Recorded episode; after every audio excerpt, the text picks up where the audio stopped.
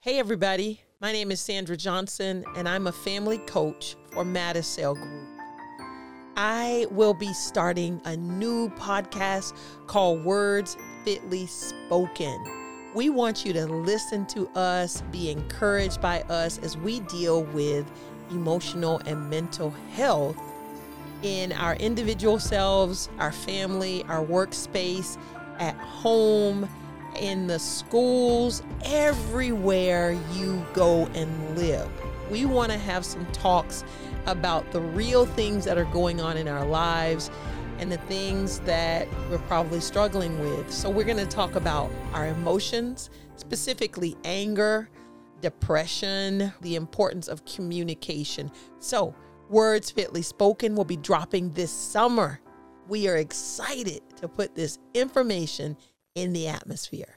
Thank you.